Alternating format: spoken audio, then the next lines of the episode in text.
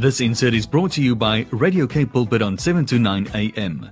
Visit us on www.capepulpit.co.za. On the line with us, it's the executive of the Green Times, eco consultant and coach. It's Elma Pollard. Morning, Elma. Good morning. Great to speak to you. Going to be a hot day today, and I'm sure whenever you hear it's going to be close to 40 degrees in some areas around here, you say, "Well, none of us are surprised. We all knew it was going to get. It gets like this every year, but it's going to get progressively worse. Will it, Elma? Will it? Will we get hotter and hotter?" Oh yes. Oh yes. I don't know if it really helps that one has your expectations right. you still get hot. yes. but you kind of at least you're not surprised, you know? Yeah, and maybe that helps a bit. Yeah, I suppose when you tell us you're not surprised, then we don't even want to know what it's going to be like in 10 years' time. But I uh, tell you, on the Green Times, there's a new story called the report details the growing threat of aging dams. When I look at that picture, I see above the dam wall the most spectacular collection of water and then a dam wall that I don't know. Maybe I've seen a few too many Hollywood spectaculars, but um, one can see a crack could easily form on this dam wall to send everything crashing down. Elma, I mean, are we in danger in South Africa that some of our dams that are really aged uh, might cause some trouble if something isn't done?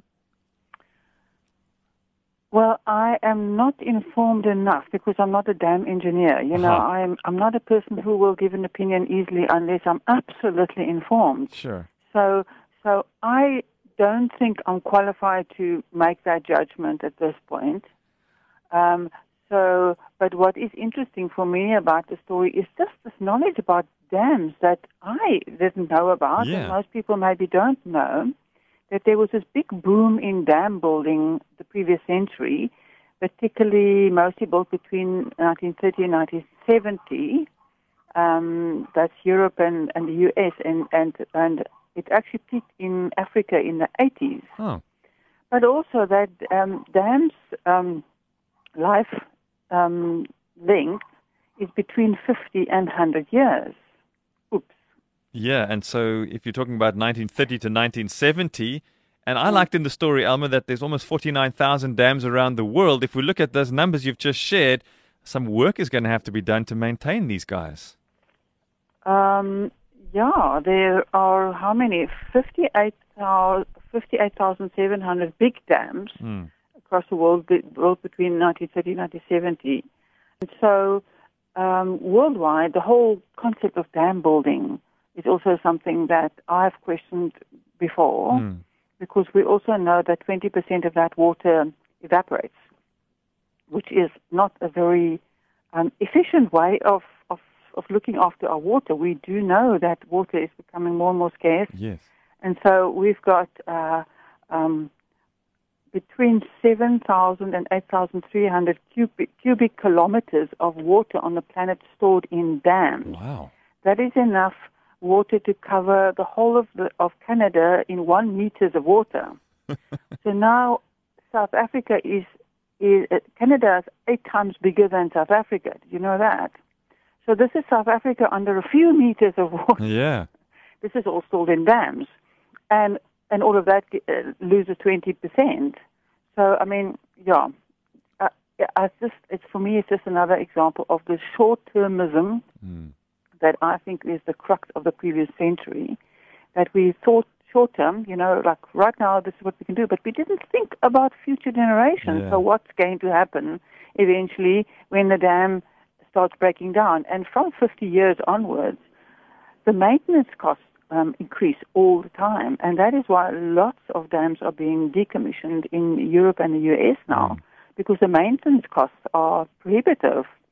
And also there's, you know, in- increasing sedimentation and, and loss of functionality and eff- eff- effective, effective, effectiveness. Yes.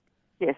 Um, so um, that makes one a little bit worried about the South African dams because maintenance and Mhm. economy and things are things that we battle with.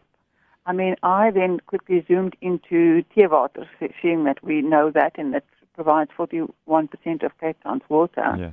And there we have 480 um, million cubic meters.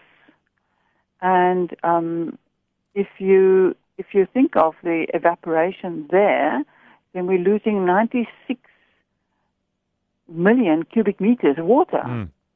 So, you know, we were speaking during the drought that water should be stored not on, not should not be exposed to the sun. It should be underground, which Yes. is why I'm so hectic into preserving underground water, and that it's not for just anybody to sink a borehole and take as much as you like. That is the water for the future. That is the water for our children. Don't take my children's water.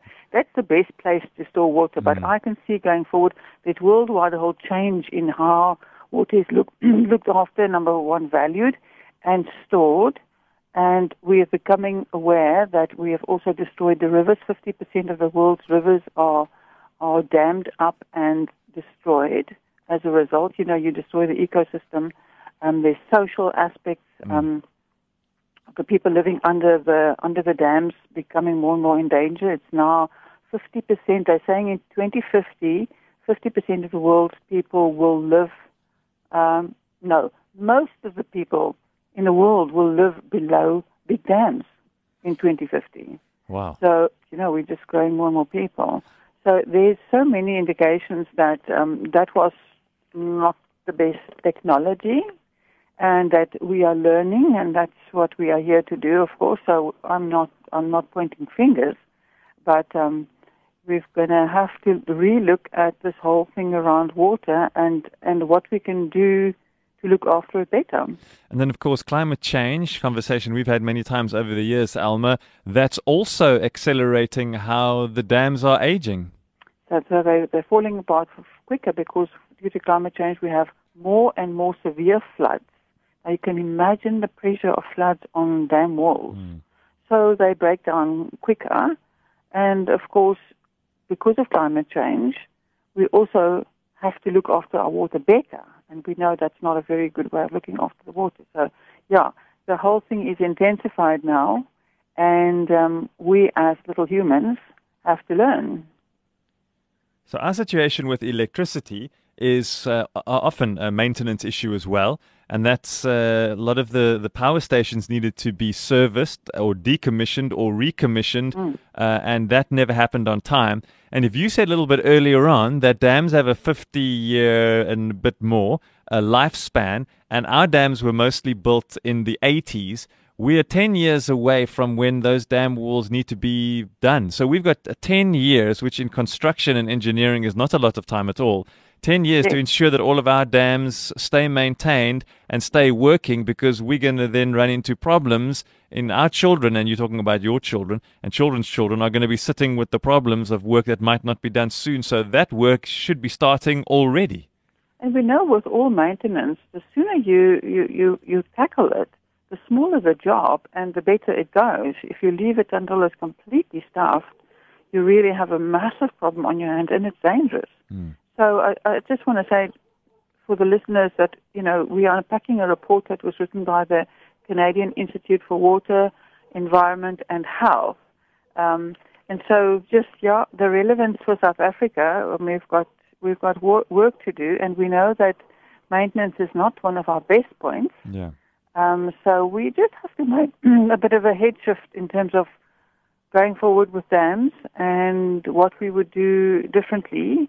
I think going forward there will be massive maintenance of underground water. I think it should it should be looked after. It hmm. should be regulated so that the fact that you can afford to pump in water doesn't mean it doesn't give you the license to take the water from the real reservoirs which are underground. Elma Pollard, editor of the Green Times, executive director there at a place where you're going to find great stories. This one about the report and the threat on aging dams. Also, something interesting about South Africa's health and well being being at stake, and protests aiming to educate about the perils of 5G. All of that on thegreentimes.co.za.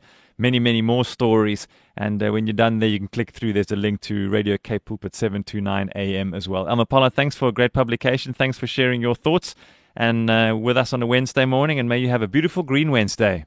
Pleasure and have an awesome day. This insert was brought to you by Radio Cape Pulpit on 729 AM. Visit us on www.capepulpit.co.za.